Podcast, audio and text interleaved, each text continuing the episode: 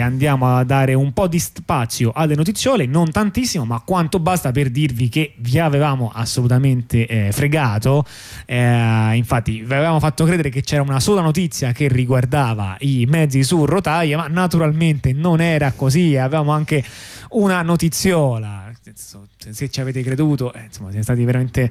Ehm, dovevate aspettarvelo. Diciamo che la notiziola è più che altro una provocazione che diciamo, riportiamo perché ne hanno parlato in molti. E, diciamo anche noi vogliamo avere la possibilità di sfottere Atac per questa cosa.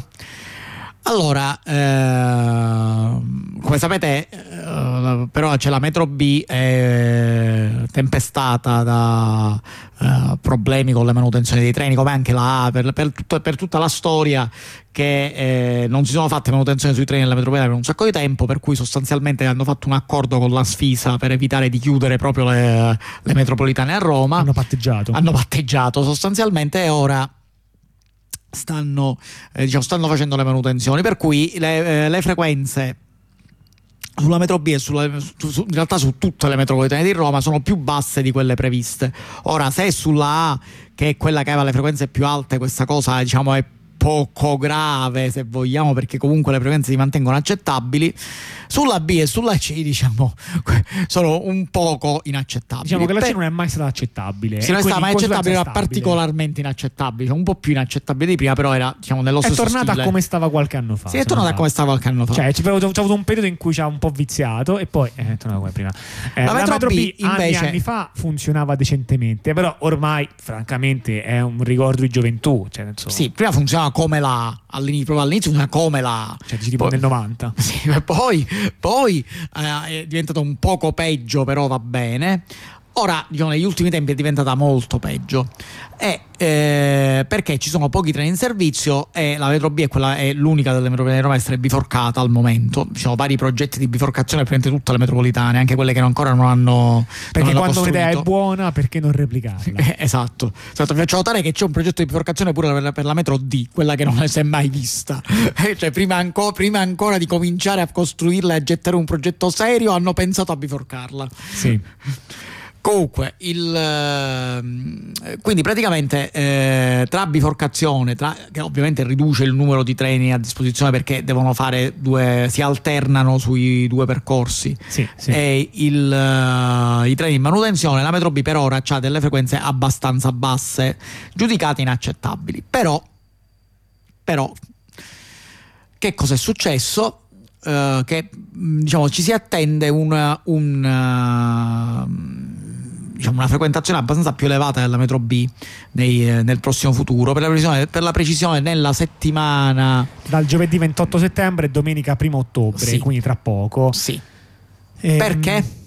Beh, ehm, beh, perché ci sarà la Ryder Cup, che, ehm, che, tra l'altro io manco mi ricordo che cosa sia. Torneo di golf un golf, ah, ecco perché, perché non mi avevano invitato, ehm, che riguarderà la zona eh, diciamo che sta tra Roma e Guidonia, non so se quello sia uh, comune di Roma, forse sì. Sì, credo che eh, sia nel comune di Guidonia la, diciamo, la, la come si chiama, la la, diciamo, la manifestazione, però, però comunque siamo al riguarderà l'asse tiburtino, diciamo. Sì, infatti, della, infatti della diciamo, una notiziola collaterale eh, diciamo, è quella che eh, molti risaltano il fatto che sono riusciti a finire gli eterni lavori sulla via Tiburtina, di via Tiburtina proprio per questo motivo. Cioè, casualmente li hanno finiti ora.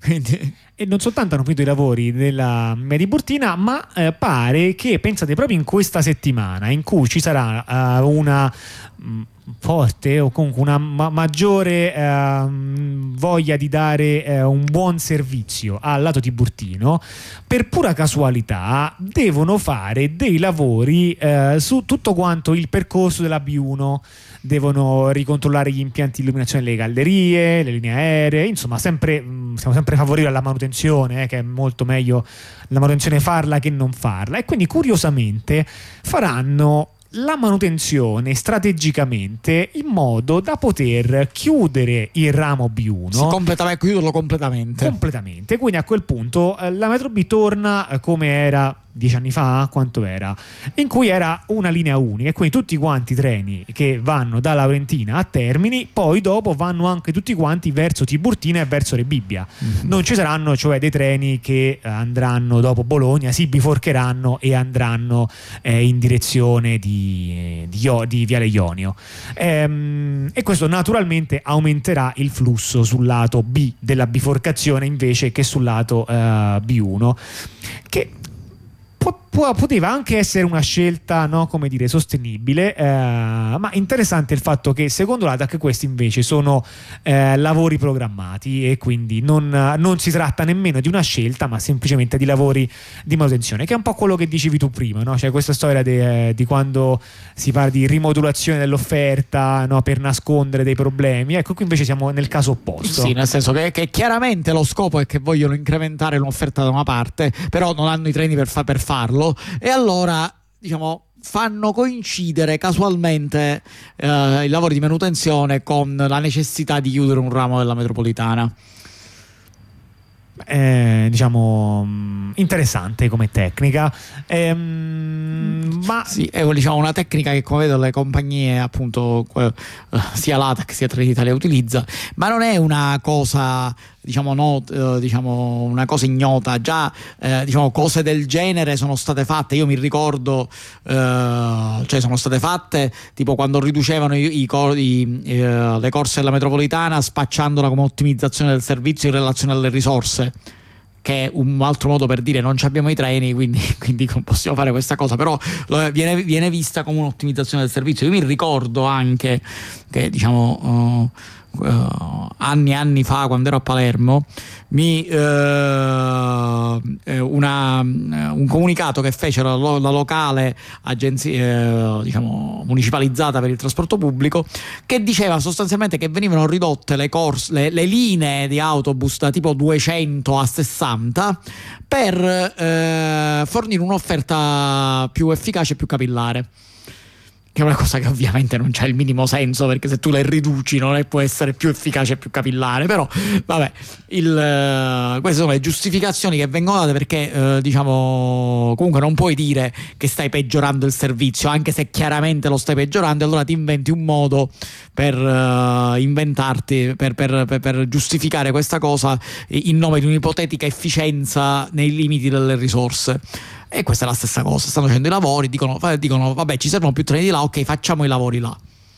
Speriamo che almeno i lavori facciano veramente, cioè nel senso che veramente la chiusura sia eh, l'occasione per fare i lavori e non il contrario. Cioè, no, non succeda che la chiudono e basta, e poi eh, quando la riaprono, ok, non hanno fatto niente.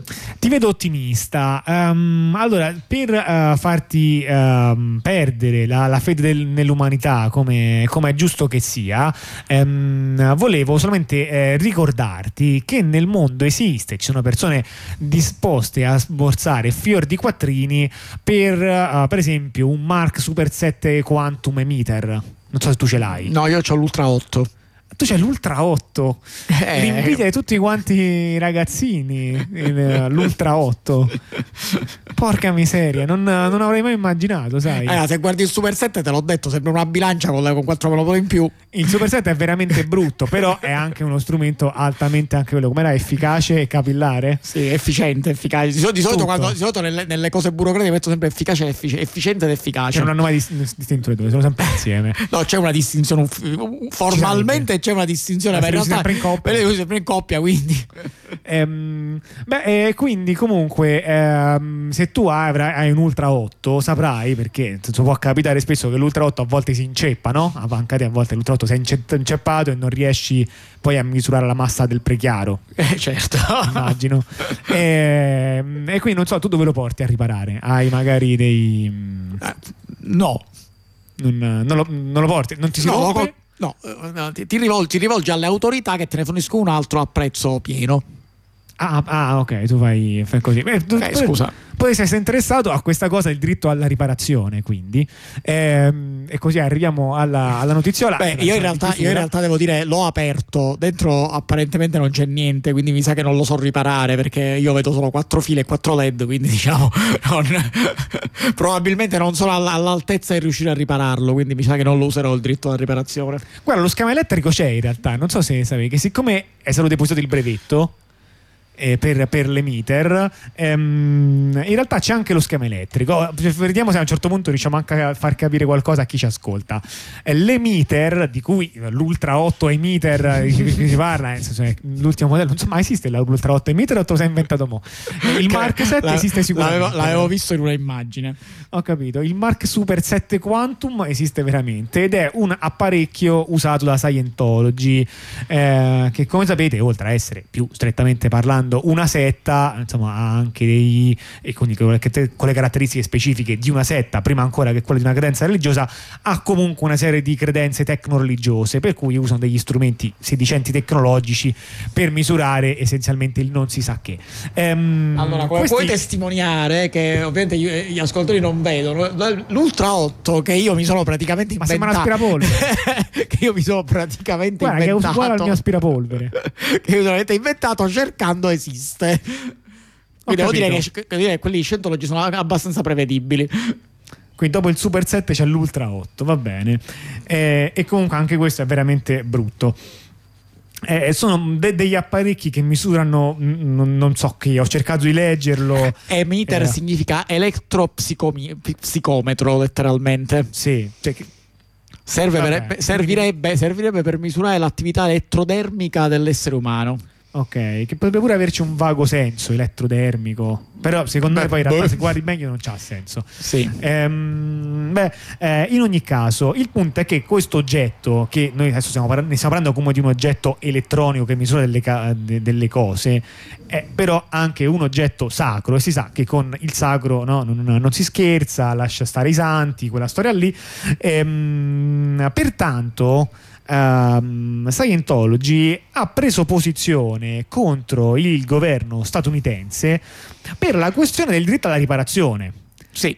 Cioè dicono, nel senso, va bene riparare le, tipo il telecomando della televisione, questo è un conto però riparare il mio Mark Super 7 Quantum Emitter tu capisci che è un'altra cosa. Sì. e si sono inventati un metro piuttosto barocco per descrivere eh, questa distinzione. Sì sostanzialmente loro ovviamente non possono dire banalmente noi la chiesa di Scientology è contraria al diritto alla riparazione perché eh, chiunque direbbe ma perché? Cioè, e allora siamo dovuti diciamo hanno trovato un arzigogolo per dire che loro non sono contrari al diritto alla riparazione sia mai. Però le leggi sul, sul diritto di reputazione dovrebbero includere delle eccezioni. Queste eccezioni dovrebbero essere, eh, cioè dovrebbero essere degli apparecchi che sono esenti dal diritto di riparazione.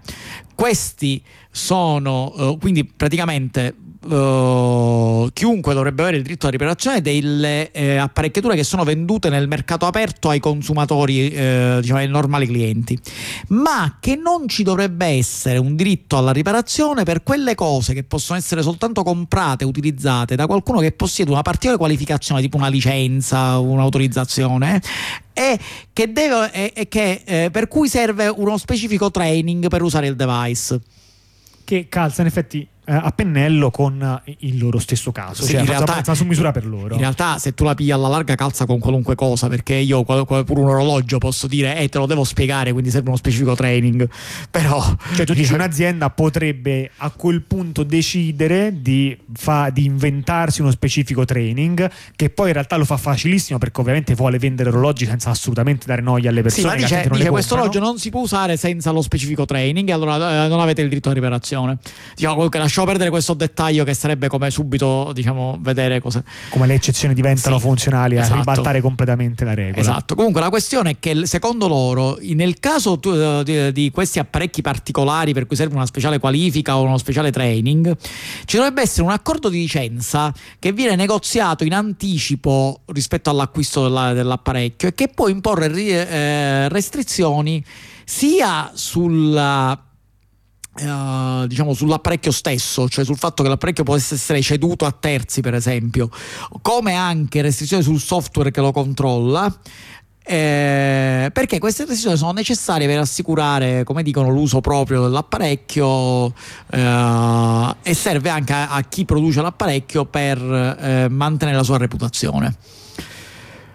Ora, diciamo, Ovviamente eh, loro hanno anche fatto un EULA, cioè una End User License Agreement per, eh, eh, per questo coso, diciamo per, per, questa cosa qua, che eh, come loro definiscono serve per misurare lo stato spirituale o il cambio di stato spirituale di una persona. Ecco. Eh, lo stato spirituale. Sì. Ho capito, ok, se ho capito bene è un valore quantificabile, quantificabile con, la, la lancetta. Sì, con la lancetta che hai sulla base della, cioè, della... di più o di meno. Sì, sì sulla base della corrente che passa nella, nella, uh, diciamo sulla pelle. Ho capito, che poi in effetti no, ma nel senso... Ma questo, cioè, le persone sanno riconoscere quando il, il Mark Super 7 Quantum Emitter funziona da quando non funziona? Cioè, perché siccome non si capisce che cosa dovrebbe fare, no? infatti, come si capisce quando è rotto? Ma infatti la, la, la questione è, è, molto di lana caprina perché quando tu dici diritto alla riparazione o non diritto alla riparazione ci sarebbe da, da capire come si ripara il, qua, questi apparecchi qua. Perché magari, magari l'Ultra 8 lo puoi riparare perché almeno secondo Scientology eh, il Mark Ultra 8 emitter eh, ha un software a sé stante che, che, è richiesto per registrare e updatare il, l'apparecchio. Però quelli prima non avevano un software vero e proprio. Sì, no, no, sono stati elettronici del tutto. Sì, elettrici più che elettronici diciamo eh, eh, sì, eh, sì, sì, diciamo... sì, perché praticamente eh, sto coso appunto bisogna capire eh, come si ripara perché diciamo, hanno, hanno, dei componenti a transistor quindi. okay, allora, è vero okay, che se, sono quantum se tu defini, definisci elettronico e quantum sulla base che c'è un transistor sì ok va bene. Il transistor funziona per un effetto quantistico sì e questo è vero però, però, però, però, diciamo di solito quando si utilizza il termine quantistico non lo si utilizza riferito ai transistor. Comunque va bene. Ho capito eh, diciamo, quelle cose come diciamo, sparare termini grossi. Comunque, diciamo. Tu ah, dici? Sì. Anche Super 7 tu trovi che. Sì, come Ultra 8. Okay. Ultra 8. Comunque, praticamente, in realtà, come dicevamo, è veramente complicato capire eh, il diritto alla riparazione di questo oggetto, in cos- quale diritto ti dà. Perché effettivamente l'oggetto, se lo andate a guardare, non funziona. Nel senso che l'oggetto sarebbe di suo un misuratore di resistenza. Sì. Cioè, un complicatissimo, è un complicatissimo misuratore di resistenza. Completissimo perché c'ha varie lancette, varie sì, cantate. Io però in realtà uno tipo a 7 euro, se non sbaglio. non vogliamo sapere. Meglio?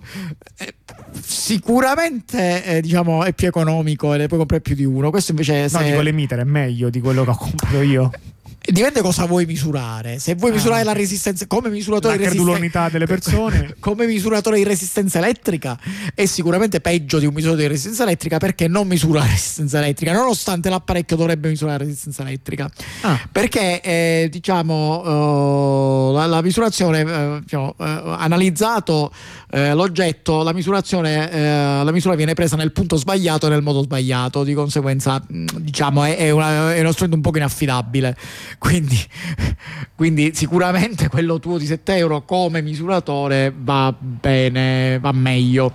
Va meglio, dici? Eh? Sì. Eh, ok, devo solo trovare quella lancetta giusta per misurare lo sì, stato no, dal, psichico. Sì, diciamo dal punto di vista. Non ricordo se si fa con. Uh in volto in ampere diciamo che dal punto di vista ottico se vogliamo sicuramente uno strumento più appariscente quindi se volete fare scena eh, sì, sì, sì. va bene eh, però diciamo mh, mm, per il resto non, uh, non, serve a niente quindi qua il diritto cioè se io fossi stato, eh, stato in Scientology avrei detto cioè ci sarebbe stata una manina molto più facile dire che per un oggetto del genere non ha senso il diritto alla riparazione perché il diritto alla riparazione potrebbe portarlo a farlo funzionare, mentre il suo è pensato per non funzionare. Sì, Siccome certo. è pensato per non funzionare, se tu mi applichi il diritto alla riparazione, qualcuno lo aggiusta e quindi smette di non funzionare, quindi non, non è Cui più tu lo puoi riparare, ma perché?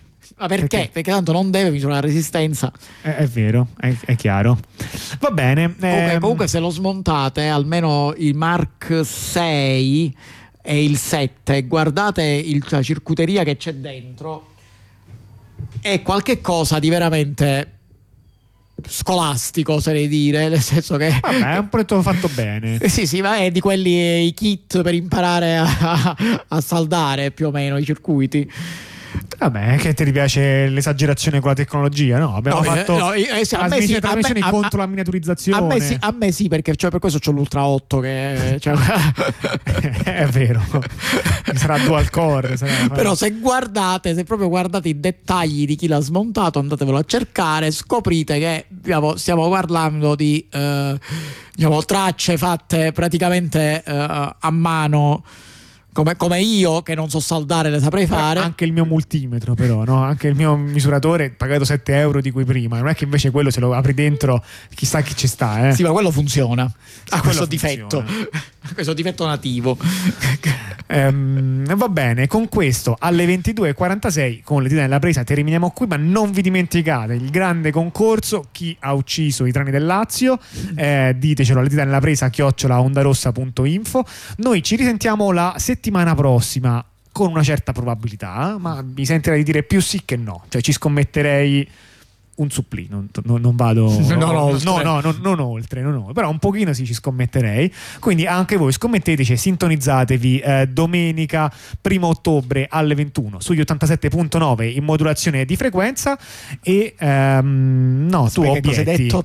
Ho detto domenica 1 ottobre alle 21 perché ormai è autunno, no? tu fai una faccia. Io dubbi, dubbi, dubito che faremo trasmissione almeno con me domenica 1 ottobre. Lo so, ma ti sei perso quell'altra parte in cui con, la, con un'altra persona vabbè, ti sei Va distratto. Bene, ok, sì. Ehm, e uh, da, da, che dicevamo, niente, che la programmazione di Radio Onda Rossa per questa sera termina qui. Lasciamo la um, selezione musicale e, ehm, e, di contenuti nelle sapienti mani del compagno automatico che mescolerà musica per voi fino a domattina uh, alle 8 quando arriverà la rassegna stampa. Ciao ciao. Ciao. Sì, me lo sono perso, che hai detto? Le luci blu, nascosti ai bar. Sorri mamma, baila la bamba. Sorridi mamma, stasera balla. A me non piace la gente che parla. Di quanto sei in gamba ad usare la gente che mente, che se ne compiace davanti un bicchiere. Con gente che neanche conosce, o di guardiani dell'Eden